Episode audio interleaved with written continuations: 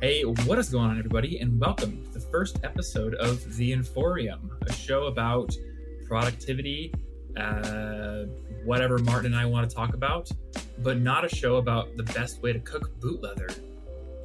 Well, I don't. Yeah, I, I just nothing about that is something that I can inform anyone on. Nope. No, I'm pretty. I'm pretty non-skilled Um, at that particular type of food preparation. Yeah, So, you know, if we ever fall upon hard times, that's getting delegated to somebody else. yeah. I feel So- like yeah that that won't work well for us. anyway, um, episode one. That's pretty cool. Yeah.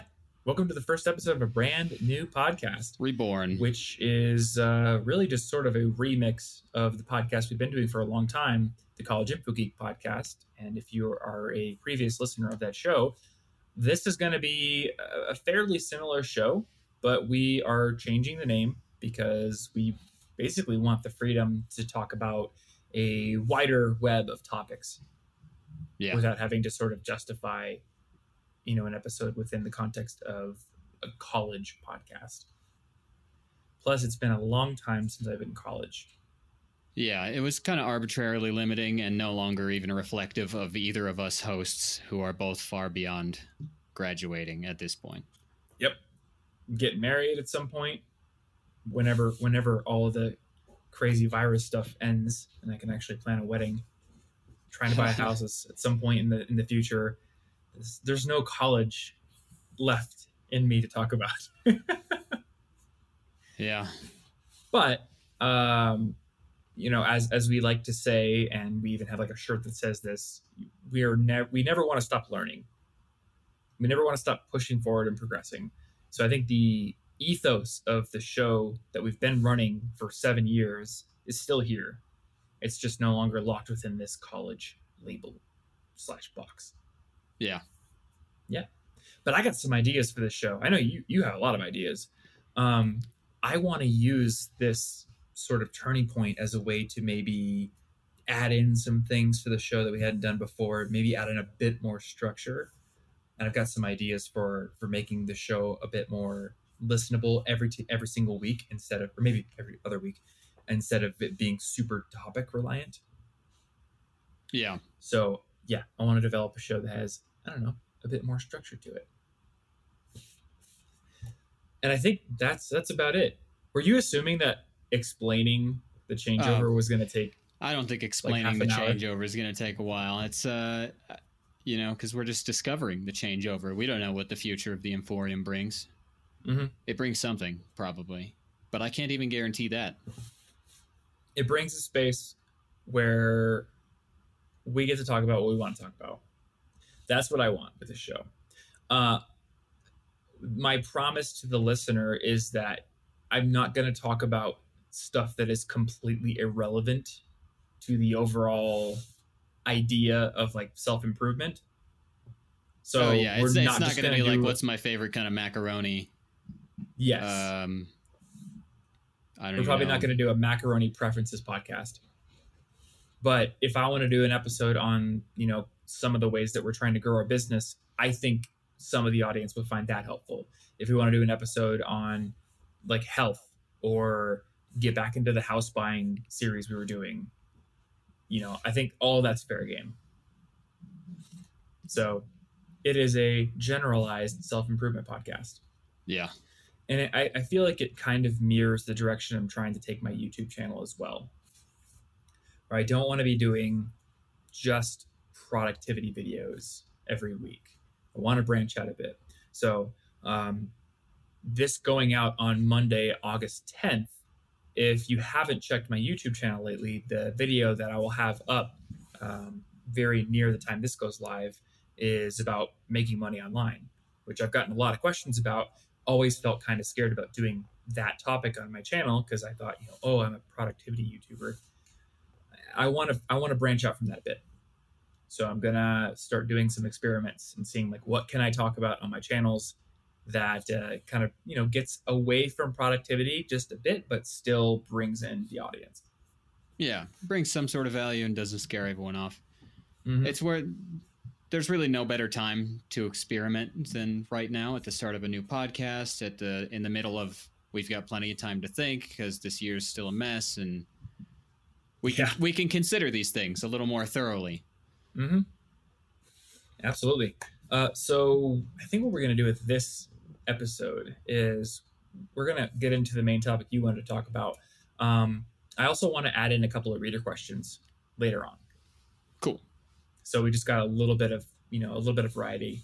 Uh, but you want to talk about something called goal webs, which I don't know what a goal web is. something Is that like spiders make Some something about Spider Man.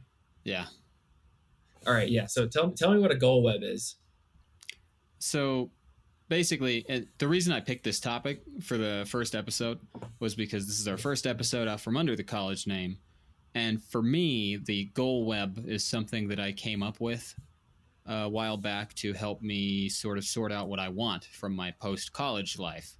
So I thought that's a pretty cool transition. But Okay. basically it's my way of imitating how when you're going into when you go to university to get a degree you need to take different classes from different disciplines and you build up skills in each discipline separately and the idea is that in the end all of those things come together to mean something Mm. so it's like a skill tree. yeah.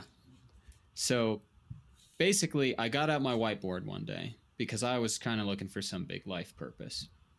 And I started writing down all of the stuff that I like to do. So I've got photography, pixel art, piano, programming, uh, polyglottism. I really I wanted to start everything with the same letter, so that that's one's a little forced. Yeah, I was gonna say it's they all start Um, with P. Yeah. And then um, I had a couple more um, play and prose so that I could shoehorn in exercise under another word with P. Okay. But How about physical exercise? that doesn't it doesn't sound I guess neither does photography. Yeah. But I included some other things in there too. Um, but then what I did was I started drawing little lines out from each one. So photography I've got uh, prints, that's something I could do. I could learn how to take portraits. I could try to get into photography exhibits. For pixel art, I could try to make cool sticker designs. I could do something that's in between photography and pixel art. I connected the two. I could make pixel landscapes, which I've tried a couple of times to merge pixel art with photography. With piano, I've got stuff like I could make albums, I could learn synthesizer stuff, I could write actual music that goes into the ultimate project. The basically in the end after i had merged all of the different topics to each other in as many lines and formations as i could. So it's this giant web thing indicating how all my skills actually connect to each other for the most part. And i wanted to know what's at the center of this web? What combines the most of my skills that seems like a really good final project sort of thing if i were to make Mm. it school related in metaphorical nature? And the answer is an indie game to, to make my own video game because that would take in my past writing experience. That Yeah. would obviously take in my experience playing uh, tons of games and appreciating those. It takes in my programming experience takes in my music experience. Pixel art is obvious and photography connects to pixel art because it teaches me a bit about composition of uh, a visual art form which could help me make things like backgrounds and how do i want to present something or focus on it right everything in the end connected to indie game which is really cool for me because that is now a long-term goal that i didn't have at the time and coincidentally i had always wanted to do it as a kid so maybe subconsciously i accidentally kept walking toward all the skills that would eventually point me right back at it Yeah. I think I think that happens more often than people realize. They're like into something as a kid and then they realize years down the line that a lot of experiences have sort of contributed something to enabling them to do that thing they wanted to do. yeah So, do you have a game in mind, or are you? Because I know you, were- you were developing some some smaller ones in Pico Eight for a while. Yeah, and that's one of the things uniting indie game and programming is learning Pico 8 and Unity, both of which Mm. I've messed around with. I have a few ideas for games, but I haven't made it to the point where I'm actually. I don't know what like my big thing is yet. I'm still working on the pixel art, and I want to learn a little bit more of the game development side for Pico 8 and Unity ti style programming. But it gave sort of all the things that I'm doing a little bit more of a purpose, a long term purpose. And I think that's something that gets lost when you graduate sometimes. If you don't have some big ol' I'm going to climb the career ladder thing in mind, sometimes it's just like, well, what am I what am I aiming for? Without Yeah. without direction, I don't know how to move forward. Even if I don't end up at that goal eventually, I'd like to be moving forward. Yes.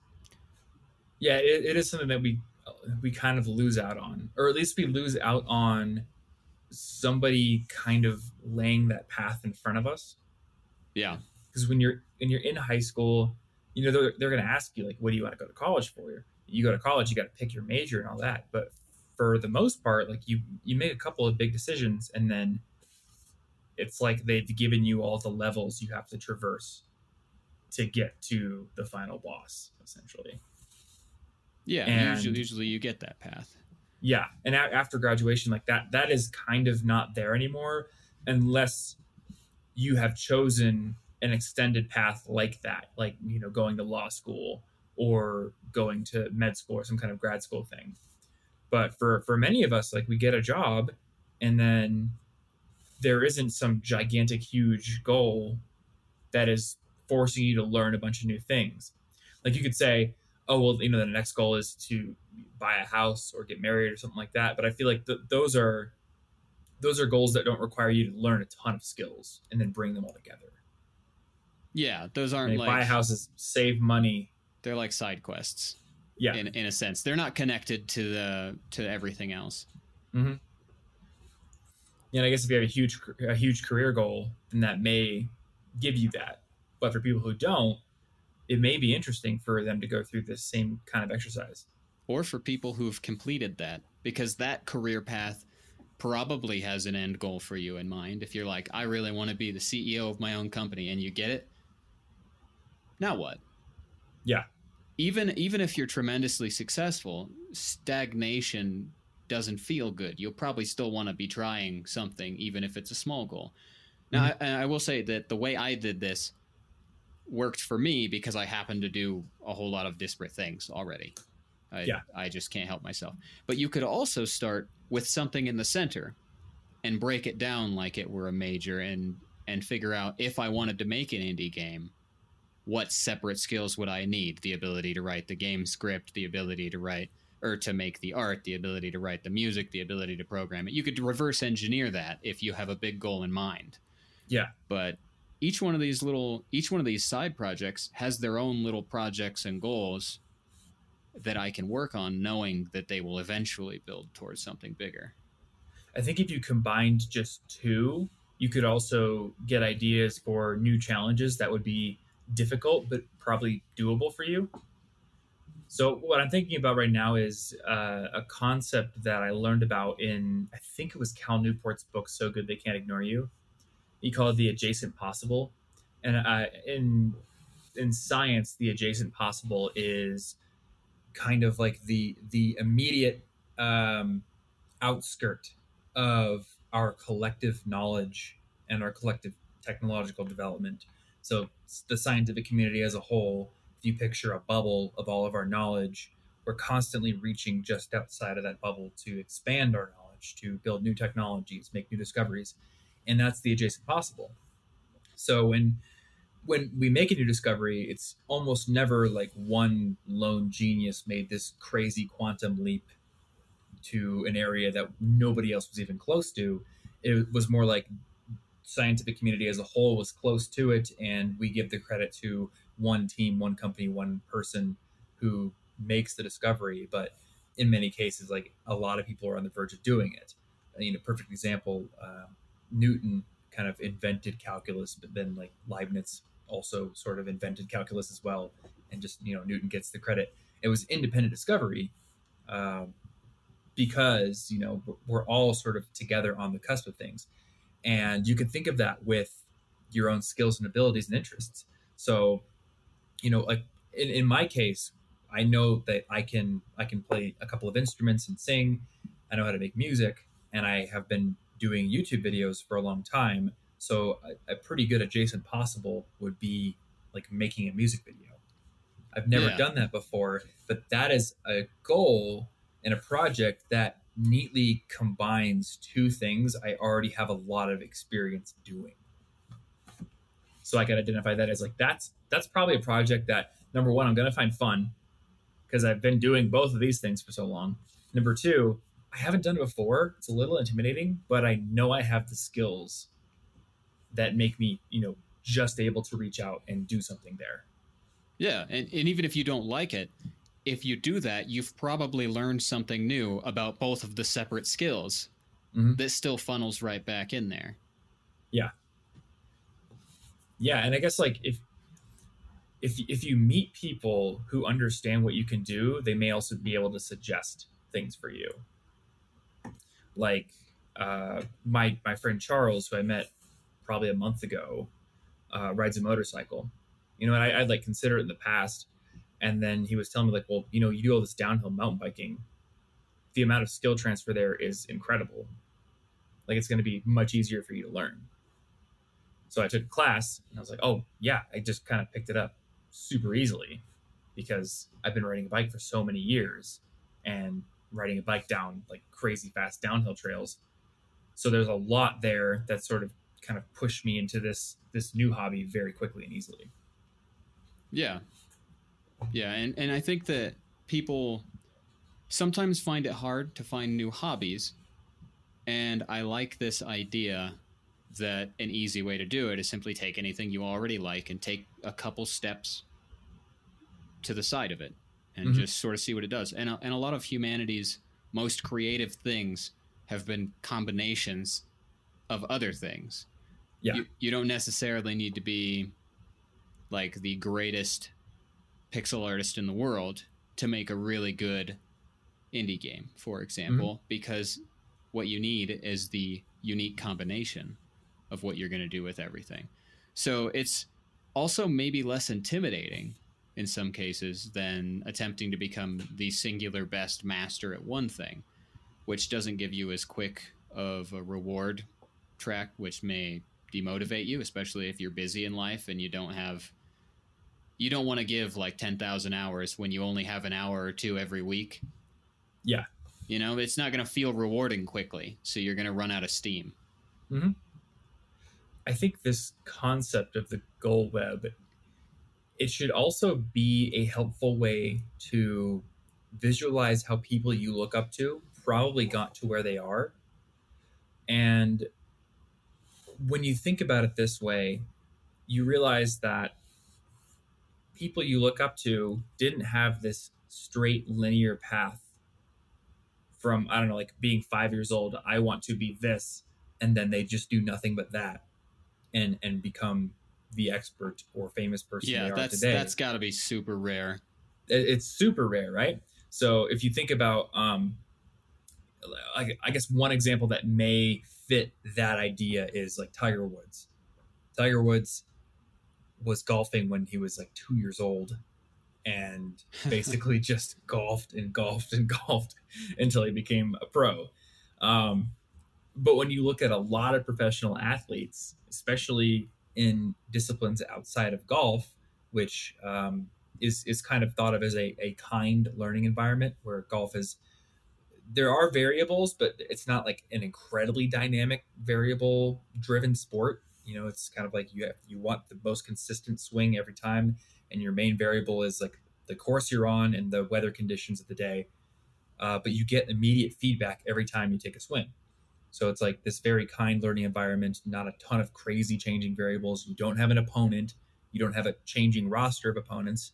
You just have you know yourself and maybe a, some changing weather conditions yeah that kind of a discipline lends itself to working within it and you know to the exclusion of all else and becoming a pro. But with many other things um, what research has found is like pro athletes played a ton of sports when they were kids. And they got all this generalized experience tried a bunch of things. And when they kind of hit upon their sport, then that's when they go hard on it. But it's later on, maybe late teens, early 20s, and they've pulled all of this experience from all these other sports they've played that kind of contribute to this overall general athleticism and this general level of coordination and this kind of big repertoire of skills uh, that makes them great. And I think that's kind of how pretty much anybody who's great at anything would would look back upon their career and, and see the development. Yeah, you just don't get to see all of the weird side things that may have accidentally led somewhere. Mm-hmm. So if a couple of years from now you have like this awesome indie game out, and people are like, "How'd you do that?" Well, it's not. Oh, I decided I want to be an indie game developer when I was eight years old, and then I did nothing but that, which I think people often uh, assume. It's like, no, I was interested in photography, and then I got interested in pixel art, and I got interested in programming, which started with web development, and then moved into server side stuff, which is kind of where I developed more of my, you know, actual programming skills uh, versus HTML, like semantic Yeah, markup language, markup. that kind of stuff. And then I got into music totally separately and started learning composition skills because I wanted to write my own songs on the piano. And it all came together in this weird, jumbled, wonderful mess. And I didn't really plan on it. And that should take the pressure off of people looking up to you who want to do the same thing. Because I know I've had several times in my life where I'm like, man, I really wish I would have started guitar earlier because now it's too late for me to be as good as that person. Man, I really wish I would have done this way earlier on. And now, like, I don't stress about it because I realize people who are great, maybe some of them started super early, but a lot of them, they have just as much of a jumbled history as I do. But then they hit upon something and now they go hard on it. Yeah, yeah, and I just think that even even if I had known exactly that I was realistically going to be capable of making a video game at eight, like I toyed with the idea, like many young children who liked video games, Mhm. but I didn't like set out on a path because that would have been so overwhelming, and the reward would be so slow that I probably would have given up or burned out. And this is Yeah. like I never really thought about it. I just put out like uh, I just put out a song this morning actually not not at all did I do that because it might teach me to do something for video games. I I uniquely like each ingredient, so I get to Mhm. feel good in all of these separate disciplines rather than just like, oh, I'm still not good enough for a video game. What a failure! Dude, you just reminded me of something. Oh, I, I don't know how old I was when I did this, but I made a game in PowerPoint. in PowerPoint, Um, how, how yeah, did was, you do this? It was like a choose your own adventure. Oh, okay, which that when, when I was growing up, I sense. loved the choose your own adventure books. Yeah, Which, for anybody who doesn't know, you'll read a page and then it'll be like, uh, you there's a door on the left and a door on the right. If you want to pick the left one, go to page 92. If you want to go to the right one, go to page four. And you're just constantly skipping around the book, which uh, probably seems ridiculous to people now who don't like read physical paper books. But yeah, you're just you know you're thumbing through the pages, and uh, a lot of times the adventure ends very quickly. And you know it was great. I think there's like you know usually one kind of critical path, which is like the good ending yeah, but they were always fun. So I realized in PowerPoint you can hyperlink from from different slides.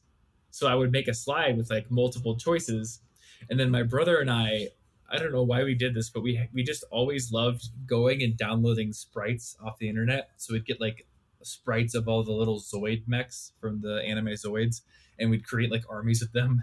So I used the the Zoid mech sprites to create like bosses and enemies in the different scenarios and just created like this weird web of slides. that's great. So yeah, I guess I made a game in PowerPoint. Did you ever present that to to a class? Uh, no, no, we just it was just something sitting on our computer. My brother and I made all all sorts of like stu- uh, stupid crap on the computer, just for fun. Yeah, maybe I should have presented it to a PowerPoint class. is a toy, and and the beauty is that anybody listening to this now now has much better immediate tools than Microsoft PowerPoint to to to try That's out true. some stuff. I think you can also make games in Excel. I've never done it, but I think I've heard of people making. I've, legit like you can do Excel. some some pretty good stuff in there. The programming capabilities are deeper Yeah. than I would ever need to use. Well, it's like those graphing calculators where you could get like Tetris on the calculator. That's Oh my gosh, you're right. Oh, dude, I had like so I never many had games. I never had a calculator that did that, but I, I knew a bunch of people that were just playing games on them the whole Wait, time. did you? You never had a graphing calculator? I didn't have one that was uh, capable of that. Did you take um, calculus in high school? Yeah, but I probably got the cheapest possible thing that could do it. I'm trying to think of what calculator you could have used because I remember my mom being very angry going to the store with the school requirements list for I think it was like when I got into pre-calc. She's like, I have to buy an $84 calculator Oh yeah, because I don't I don't think there was some an of those were alternative. real expensive. it was it was TI eighty three was like the base level one. Maybe there's another Mm. one, and I remember the TI eighty I don't know. three, Maybe I just the didn't regular- have the hookups. which this is how ridiculous is it? And actually, I would be curious to know if, if anybody watch or listening to this podcast is still in school. Uh, let me know on Twitter, Tom Frankly. Do they still require Texas Instruments TI eighty three calculators? Because those things are so overpriced for what you get. It's the same calculator they've been using for like 30 years or more. Like a crappy monochrome screen that's like 32 by 24 pixels or something like that. And you you could have that on your cell phone for free. Yeah, And maybe, maybe they let people use their phones now. But I remember I still had to buy it in 2006 or 5. Uh, but I quickly discovered that there were games for it, and I loaded so many games on that thing. Somebody had made uh, a really good Mario on it, and actually, I remember uh, I remember kind of preferring the Mario that that person made for the calculator because the platforming physics didn't have the sliding. It was like the really precise platforming. You stop holding the Mm. over button and it stops moving. Uh, so I just I don't know. I would sit in math class playing Mario on my calculator. and thus a generation of students did not learn math. Hey, I learned math. But that's cool. I got my homework done. I just also played Mario on my Yeah. calculator in class. Hey, I got I got a lot of experience learning how to load those games on my calculator, sometimes debug them. Which like you would have to go into the basic code sometimes. Well, no, no judgment here. I was a terrible things. student in high school, just a horrendous student. I was I was a decent student who was always doing things last minute. I was just a horrendous student. the classes were boring. If it wasn't challenging, I didn't care to learn it. So I may have failed a class every year until my senior year of high school when I was like, "Oh yeah, I'm going to graduate. I should probably like try for 3 seconds." Well, that's the thing. Like, like this, the school system we set up is not built to serve every student well. And I, I don't know if we can ever create a society-wide educational system that does serve every student well, but the one we have right now certainly doesn't. Yeah, I just didn't care. Yeah. You know and i think like if i didn't have so much pressure on me specifically from my parents i may not have cared either but I, when i was growing up i was expected to get like all a's and like i would be grounded sometimes if i would if i didn't get all Uh, a's. Well, that's like it was it was like that kind of pressure from my parents. Um you know and i was also very future minded so everyone telling you know all the high school counselors being like if you don't get good grades you're not going to get into a good school you're not going to get scholarships. And my parents were like we can't afford to pay for your school so you better get scholarships. I had a lot of the what's the word for it? Like external pressure and Mm. uh you know desire to win external rewards but just like you like many of the classes i didn't care about Yeah, well, I also I got failed out of a speech class and I couldn't go back to it because I gave a speech nervously. It seems yeah this is the dumbest counterintuitive. thing It was a This is little the- egregious, I would say. yeah But every time you tell me the one's not my story i'm i'm very angry for you I'm I'm very angry. I did really well in the next speech class. Uh, the short version for all of you listeners is that I skipped the first few speeches because I was too nervous. The teacher said I had one last chance. I tried really hard, practiced my next speech a thousand times, and went up to the class and presented how to juggle. But I gave it a little robotically, got nervous, and at the end of it said, That's it, and then sat back down. She failed me for this and kicked me out of the class forever because I was nervous in a speech class. I thought that's what she's supposed to be teaching me. First yeah, of this all, is what we call it seems obvious that a kid would be nervous. bad, Uh, a very bad teaching decision. I mean, why would I? I, oh, I memorized everything, but it doesn't matter because the next year was way better. I failed a ton of stuff like that, and then it all worked out because eventually I just got got through it. Yeah. I mean- but yeah, that story makes me mad every time I remember it, just because I was like a teenager. Which which teenager is automatically fantastic at giving speeches? It seems obvious. Almost no one. I remember Yeah. having to give speeches in speech class in high school. It was terrifying. I mean, you're already in high school, so everything is terrifying. Yeah. You're like, oh, if I sneeze the wrong way, all the popular kids are going to think I'm the biggest loser in the entire school and I will never get a date and my life will be over. Because high school is stupid and you have zero self confidence. At least I didn't. Anyway, that's that's sort of a tangent, but man, it's a tangent that makes me mad. Right? Like if you're a teacher and you want to instill the joy of learning into your students and you want to help them get over their failures, get over their nerves, get over nervousness, all that kind of stuff, what do you not want to do? Let's think here. You don't want to uh, watch them give this like eh, you know very obviously very difficult attempt after you said this is their last chance and then Yeah, reward them by being like that's not good enough you're kicked no, out No pressure. Like, come on. I don't know. It makes me so angry.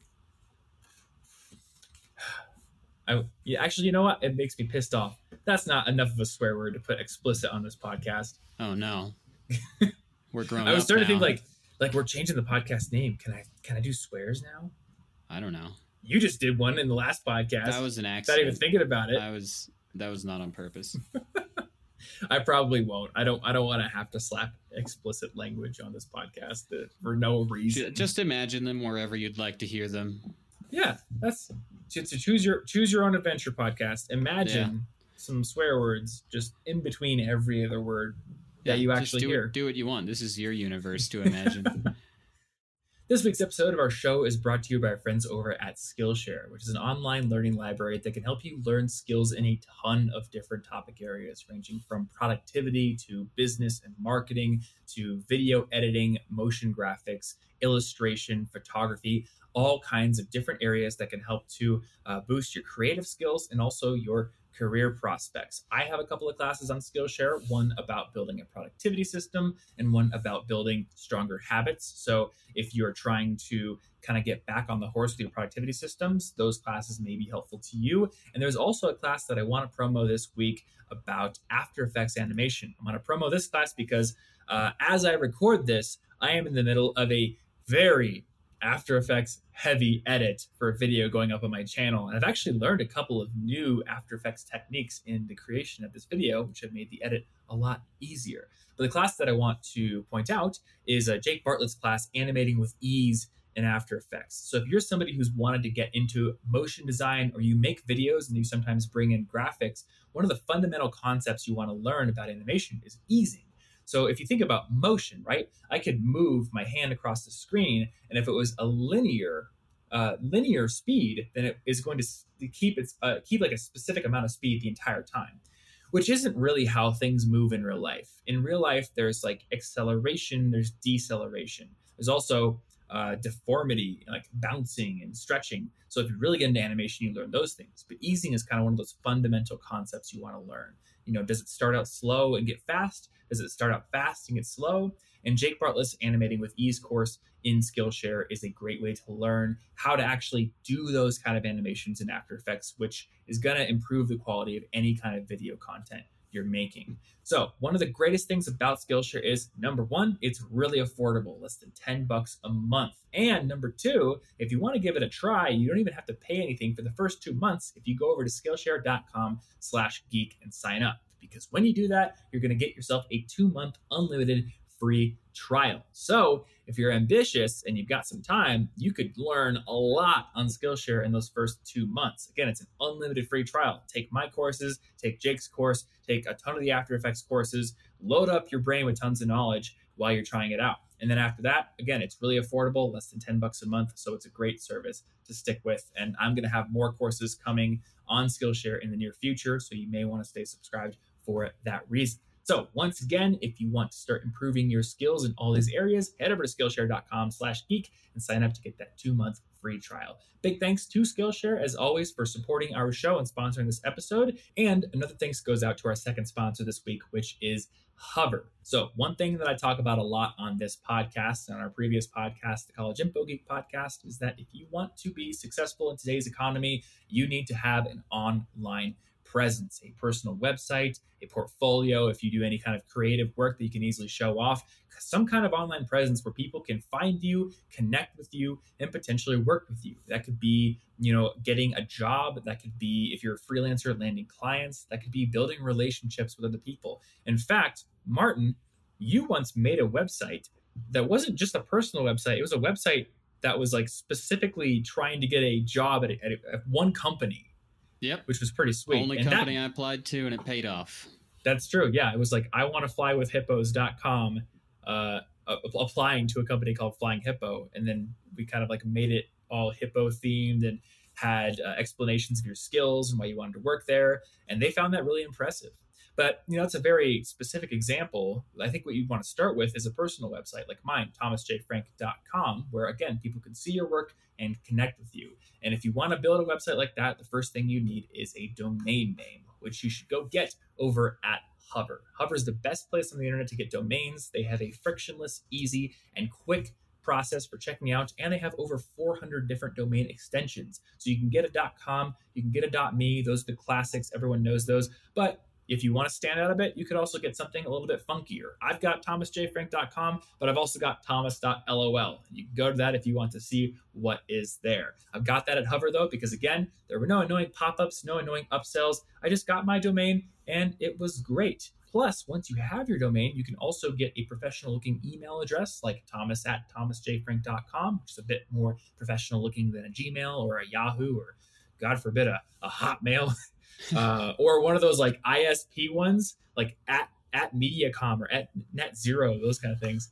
I saw one of those the other day actually. Uh, and they also have a feature called Connect. So if you want to hook that domain up to a website builder or even like an online marketplace store builder, you can easily do that from Hover's uh, control panel. And one thing I'll note here is even if you're maybe you're in high school, maybe you're in college, if you're not ready to build a website for yourself yet, you want to get your domain because at any time anybody could buy that domain and then you don't have the option of getting it. And you know, something that frustrates me on a daily basis is I can't get thomasfrank.com. Whoever got it, I think they got it back in like 1998 when I was seven years old or something like that. Uh, so I never really had a chance. But um, you know, every every day I wish, like, man, I wish I could have that domain. And you don't want to feel like that with your own domain, whether it's your name or whether it's like a really cool business idea you have get that domain, just have it sitting there ready for when you want to build that thing. So if you're ready to get the domain, go over to hover.com slash CIG. That's H O V E R dot com slash CIG to get 10% off your first purchase and to support this show. Once again, hover.com slash CIG. And big thanks to Hover for sponsoring this episode and supporting our show, which we are now going to get back into. Um, getting back to the idea of goal webs, um, I did a talk at a school. I think it was like Mount Vernon in Iowa or something like that, where they wanted me to talk about careers. I think that's all they asked for is like talk about careers to our sophomore class. So that's, that's, it. Just I did an exercise careers. where I drew out my career path because I wanted to see like how weird and messy it was. So I was drawing it out. I was like, well, I started out wanting to be a systems admin going to school for management information systems, learning about, uh, you know, anything from like web development to uh, computer networking to all that kind of stuff. But there were all these little things I did. Like I joined this club in high school where I had to speak publicly to like 500 students because I was on the officer board. And I was like, well, there's something that kind of relates to what I'm doing now. And then I think it was like my junior year, I had given a speech for this program called uh, Ignite, where you give five minute speeches. And I wanted to see the video of my speech. And they said, hey, we're going to have the videos of the speeches online. And they were taking forever. So I emailed the guy who had ran the event. I said, hey, I don't know how to edit video, but if you're behind on those videos and you want some help, like I would be willing to learn and edit the videos for you. And they said, well, we, we actually just finished those. They're going up next week. But funny you ask, we need a video editor for this other project. And if you want to do it, like we'll pay eight bucks an hour and we'll teach you how to do it. So I was like, oh, hey, I learned how to edit video from that. And then I started the blog, and there's all these little things uh, in the course of running the blog that have helped with my current job now, from writing things to doing the podcast, doing uh, article narration sometimes. And I got to the point where it's like, oh, okay, YouTuber. It's not something I set out to be, but there's like all these little things I did with no intention of being a YouTuber that kind of contributed. Yeah. Which is pretty interesting. So I, w- I would advocate that everyone do this.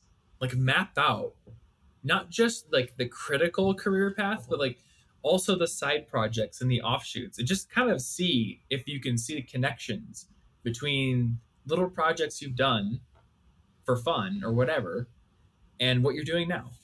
Yeah. See if it contributed. And it's cool because you probably wouldn't have guessed back then that you'd be doing YouTube videos. Yeah. No, dude, I Not thought the it was gonna be in least the of which was we couldn't have possibly imagined a lot of aspects of what we're doing right now because it simply wasn't there.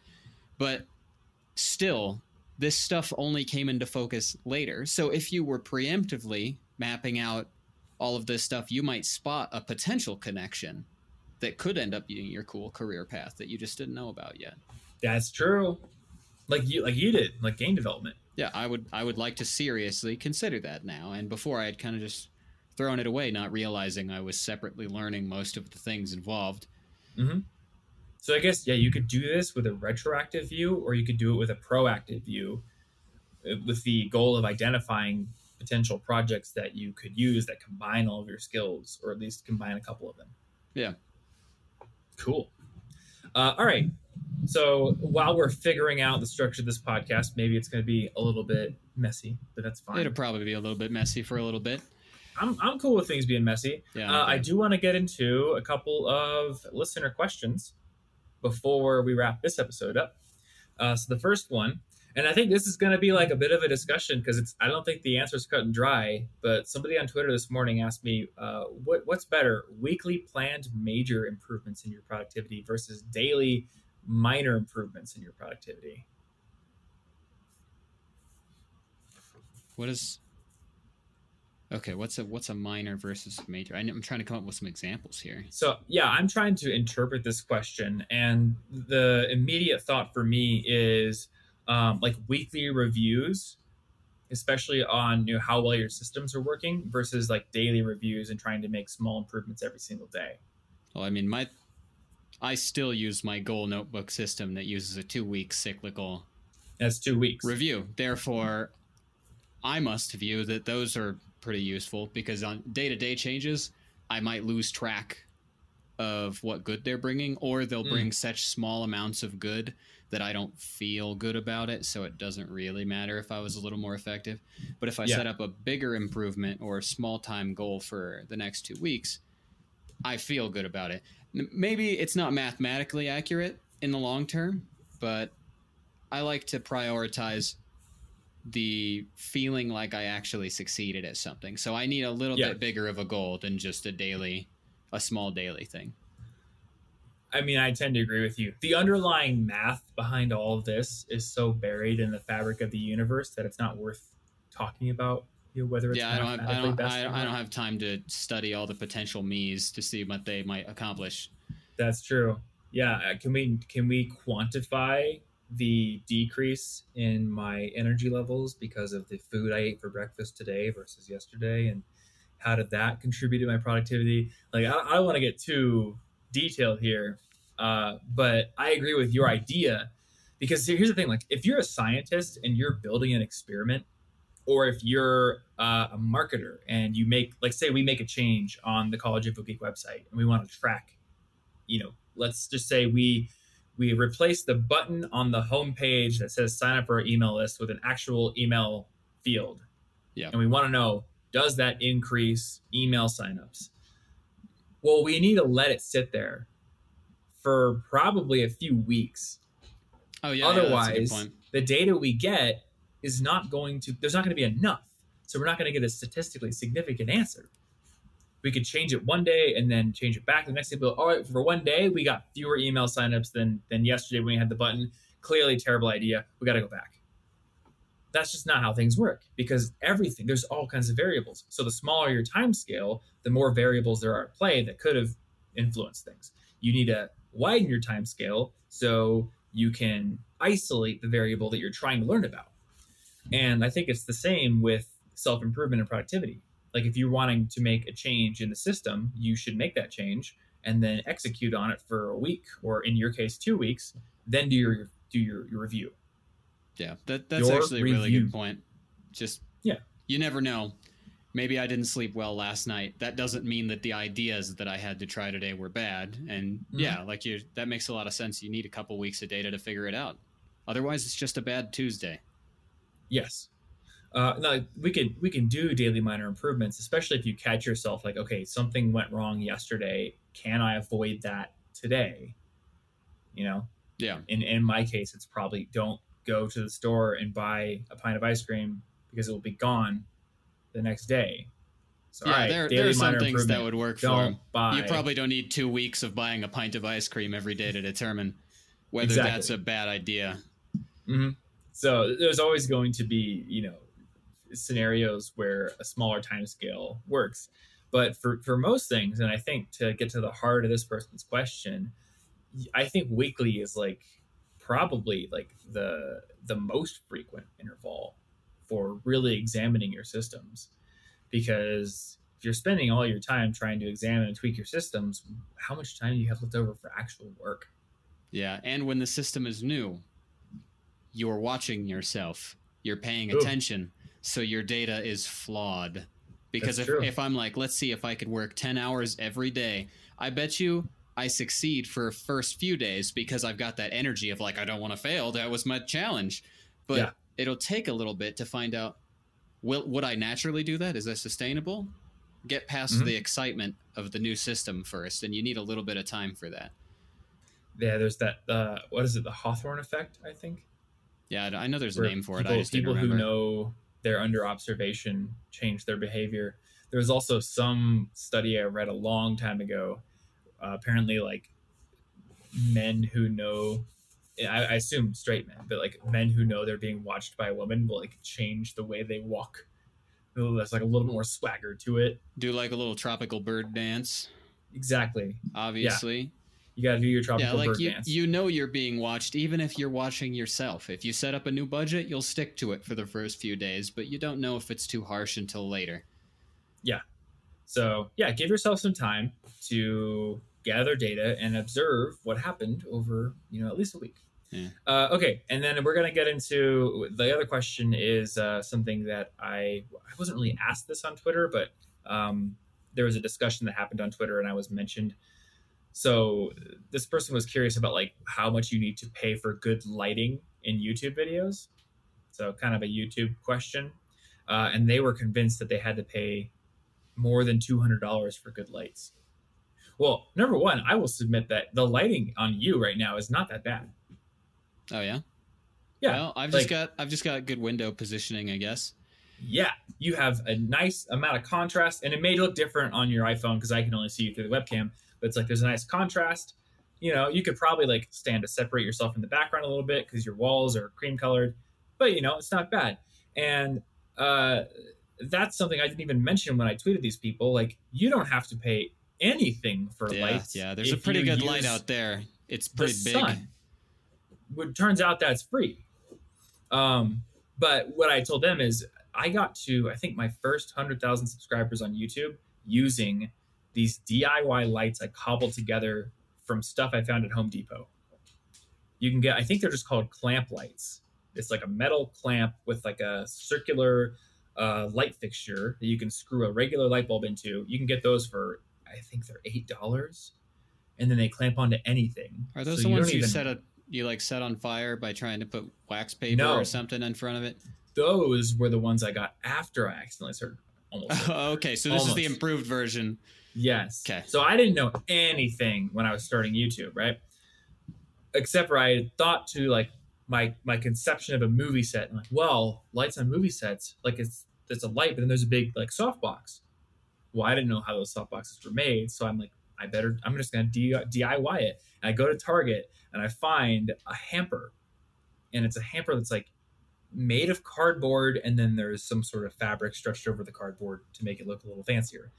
So I buy that, and then I go to Home Depot and I buy a halogen shop light. I don't know anything about light types yet, so I don't know how much heat this thing is going to put out. I cut a hole in the bottom of the hamper, and I stick it onto the halogen shop light to create my soft box. Duct tape it there, and then I put I think it was a white bed sheet over the front to create diffusion. And I start filming, and then I start to smell smoke and realize, oh, that halogen shop light gets really, really hot. And the fabric hamper is made of fabric and cardboard, both of which are flammable. And the fabric is like some some like some kind of plastic recycled fabric. So it's also melting. It was a bad thing all around. So yeah, almost almost set my apartment on fire, which was also your apartment. Sorry, Martin well, that was and sucked. then my friend Andrew Peters, uh, who lives in Des Moines, we used to hang out all the time in Des Moines. He's like, dude, Wistia, the web host or the video hosting company, they have this whole series of videos that teach you how to do video, and they have one on how to build your own DIY lights for super cheap. And what they said is, you, know, you get those clamp lights, you get LED light bulbs, so they don't put out a lot of heat, and then for diffusion, all you need is you can you could get like diffusion paper from photo stores, or you could just put wax paper in front. So I think it's like my first hundred thousand subscribers were just those clamp lights, LED bulbs, and two layers of wax paper in front of the bulbs for diffusion. That was it. so just And at is first, that, I had 20, 30 bucks or something. yeah, probably it was eight dollars for the clamp lights, and then the LED bulbs. I think back then they were kind of newer, so they were maybe like ten bucks a bulb. Now they're so cheap. They're so cheap. Um, you'd want to get like a nice color temperature, maybe daylight, and then get like you if you wanted to do background lighting, you could do twenty seven hundred K bulbs for the backgrounds, so it's like nice and warm in the background. Uh, and I didn't even have light stands at first. I just clamped them to my loft bed my bookshelf. You know, but if you want light stands, you can get those for pretty cheap too. And then uh, later on, I think like around a hundred thousand, I found it was like a seventy dollar kit. I think it was like the Limo Studio kit from Amazon. They don't have it anymore, but there's one that's basically exactly the same. So just put like video light kit. It was like seventy bucks, and I used that until probably probably a million and a half subscribers. Yeah, there's something So- delightfully college about that, just cobbling together a bunch of stuff. I think Yeah. a lot of that mindset, we gotta not throw it away the second second we graduate because that's still really useful. And then we just tack on the assumption that we need to get the super legit versions of everything. Mhm. Suddenly we're like one person trying to rent out a two bedroom apartment because it seems more adult with a giant bed and a whole bunch of stuff. And you just bring in all these complications. But your solution for quite a while was basically just a dorm room level solution. And it, Yeah. it was fine. And Exactly. it didn't stop being fine. hmm So, point number one if you want to start a YouTube channel, you can do it probably for a lot less money than you think you can or that you think you need. And sometimes I've seen people, they will use low production budget to their advantage. There's this one guy, I cannot remember his name right now, but he does art tutorials on YouTube. Sometimes he's on camera. And he has like this sort of like southern persona he has going on. So he like wears American flag sunglasses and a trucker hat. And then half the time he's speaking into a lav mic, but he doesn't have it on his shirt. He's got it scotch taped to the tip of a combat knife. Naturally. So he's just speaking into a combat knife, and it's hilarious. Uh, you know, like on YouTube, crappy production value, you can kind of spin that to be funny. So, like we we'll do it sometimes. We'll like let the mic get into the shot on accident. Sometimes be like, oops. I don't know. It's funny. So, you know, don't worry about looking super professional because what you really need to do is make interesting content. And then if if anything on the technical side matters, it's good sound. Yeah. People will forgive subpar video quality all day long.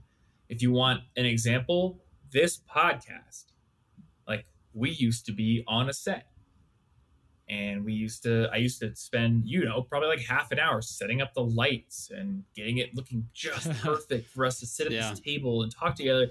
And then the Rona hit, and now we are remote. And for a while, I was like insistent upon using my crazy camera that I was using when we were on the set to film my side. But you didn't have a crazy camera. No, I'm just So, using a like, phone.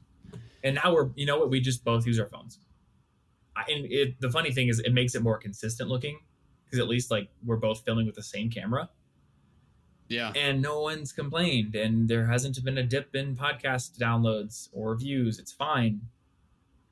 But if we were to switch these microphones out for terrible microphones or if i had this microphone over at the end of the room there was all this reverb and echo and it didn't sound nice then people would complain. Yeah, if we didn't treat the audio once and let it like pop over the I don't remember the name right now. But if we let it do some crackles and pops at the high ends oh of the sound, yeah, that's what it is, peaking. Mhm. I haven't had to do that in a bit. But if we let that happen just a few times, suddenly this is unlistenable and it Yep. becomes garbage. Yeah, almost nothing is unpleasant or painful to watch, with maybe the exception of like, I, I don't know, like somebody getting eye surgery or Well, that's know, like, like a whole different reason. things. The Porygon episode. yes, Yeah. But- but we're not going to do that on podcast, so we're probably good. yeah, but like you know, if it's just oh the lighting's not that good, like okay, you could probably do it better, and a lot of that is just learning the set composition.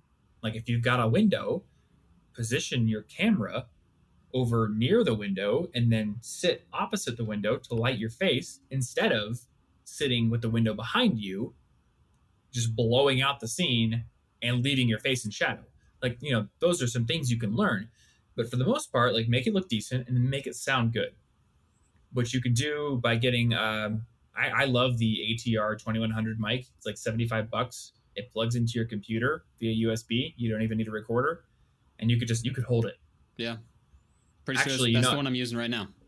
when that's the one you're using right now. Um, it's funny, like when I was starting as a YouTuber, I'm like, "Oh, I have to make sure the mic is out of frame because that's what a professional YouTuber does. They keep the mic out of frame. And now I've been watching this channel, Donut Media, and they do videos about cars. They have like four million subscribers. Half their videos, the guy is just he's got a microphone and he just talks into it, and he like he uses it as a prop. He's like he uses it to be more animated. So, you know, there, there's no rules just do it. Just do yeah, your thing, meet, man. Meet, meet the bare minimum of sound, and then, and then Mhm. appreciate that literally everything else people will probably forgive you for. But simultaneously, the differences, if you start improving the lighting over time, will be noticeable. So you're probably going to get credit for that, but you Sure. won't get. You're not going to be ruined for not doing it. It's only positives. That's true. If I let my quality go down, then people might point that out. But That's true. You probably shouldn't they go also- backwards. they point they point it out when it goes up. So there- there is merit in giving people a baseline to compare to, because then when you exceed that baseline, they're like, "Hey, you exceeded my expectations." Yeah. And if there's one overarching philosophy that I try to live by when it comes to creating content and running my business, it's exceed people's expectations, which you do in two ways. Number one, you don't set their expectations incredibly high before you deliver something. And then two, you deliver something that's great. Yeah. And of course, like, it's- over deliver. It's hard to keep that up forever because their expectations shift as you give them more and more great things, which can, you know, create mounting pressure. Um, but it's a good thing to keep in mind. You know, how can you over deliver? And hopefully, we over deliver with this podcast. Hopefully, I, I like to set the expectations as low as possible, so that if we just maintain a conversation, we've exceeded that baseline. Does that mean I should put a little thing at the beginning of this episode? Like, hey guys, just so you know, this episode is total crap. Yeah, every we gotta barely like, worth listening. we to. gotta like fish for compliments at the beginning of every video in order to set their. I, I don't want to do that. I I don't think This this, is very good. I'm feeling bad about myself today. I don't. I, don't- I don't want to do this. I've changed my mind. okay. All right. Well, that I think that's gonna do it for the first episode of the Inforium. Uh, I think it's a pretty good one. And what are we doing for URLs? The Theinforium.com slash one. yeah, we can do that. You, you know, not even set up yet. I'll figure it out. Cool. You can slash, set it up. We'll probably do a slash one. I don't see myself doing slash zero zero one. That seems obnoxious. Not. I- I'm just not going the to tell just people the to type zero. just the inforium.com slash one. just which, whatever number That'll of the get you there. it is. It's it's that theinforium.com. And for anybody who needs a spelling, it's in inforium. I N F O R I U M. Eight letters. Yep. It's easy. Theinforium.com slash one. Uh, yeah. So next week we'll probably have more reader questions, maybe some other kind of cool segment. But if you have reader questions, send them over to us either on Twitter or Instagram or the YouTube version of this podcast. Those are probably the easiest ways send questions over. So uh, I'm Tom Frankly on Instagram and Twitter. And then you are which one? Uh, that's uh, Yo Martholomew, spelled like Bartholomew but with an M, Yeah. on both Instagram and Twitter. Although, in all fairness, if you look at my Twitter and it doesn't look like I post much, that's because I, I only recently started using it. But I'll still I'll still see what you say probably. Yeah. We like we, we log in and check. Yeah, I'll, I'll see questions even if it looks like I haven't cared about a lot. send us questions and they don't have to be about general productivity like we're going to branch out on this show i fully intend to do a video talking about like our server setup at some point or, or podcast. Yeah, like here's our password, the IP mm, address Yeah. to our that Yeah. kind of that kind of an episode. We can well sometimes you gotta just inject a little bit of challenge into your life And I need I need the that is to adrenaline just- of knowing that our business is being hacked. I need that rush to feel alive. but no like I, you know i want to talk I, I like doing youtube stuff. I like setting up infrastructure for editing videos more efficiently and that kind of stuff. Like i want to talk about that. So we'll probably do an episode at some point about how tony and i have our server set up. Hey maybe tony could be on that episode. Maybe indeed. it's a brand new podcast. We do whatever we want. That's true. i Because can bring guests yeah, back on. We can do what we want. We do whatever we want uh speaking of doing whatever you want this is the end of the podcast. So go do whatever you want but one thing you could do if you wanted to is go over to apple podcasts and give this podcast a rating and review if you enjoy it. I mean if you don't enjoy it you could also do that but i'm not gonna like encourage you to go send like a two star review Yeah, that wouldn't make sense. that's just like a, well, come on man. Come on. If you don't have something nice to say don't say it at all. My dad told me that. Or maybe he was like Truly- my truly- teacher. Timeless wisdom. Um, I don't know. I was told like eight years ago that that helps with the Apple Podcast algorithm. I don't know if it's true Do, do things change in eight years? I don't know. they Sometimes definitely do. do. Well, you used to be able to get on this new and noteworthy thing, like no matter what. If you if you launched a podcast, it was in new and noteworthy, as long as you had art. Uh, now it's like nah.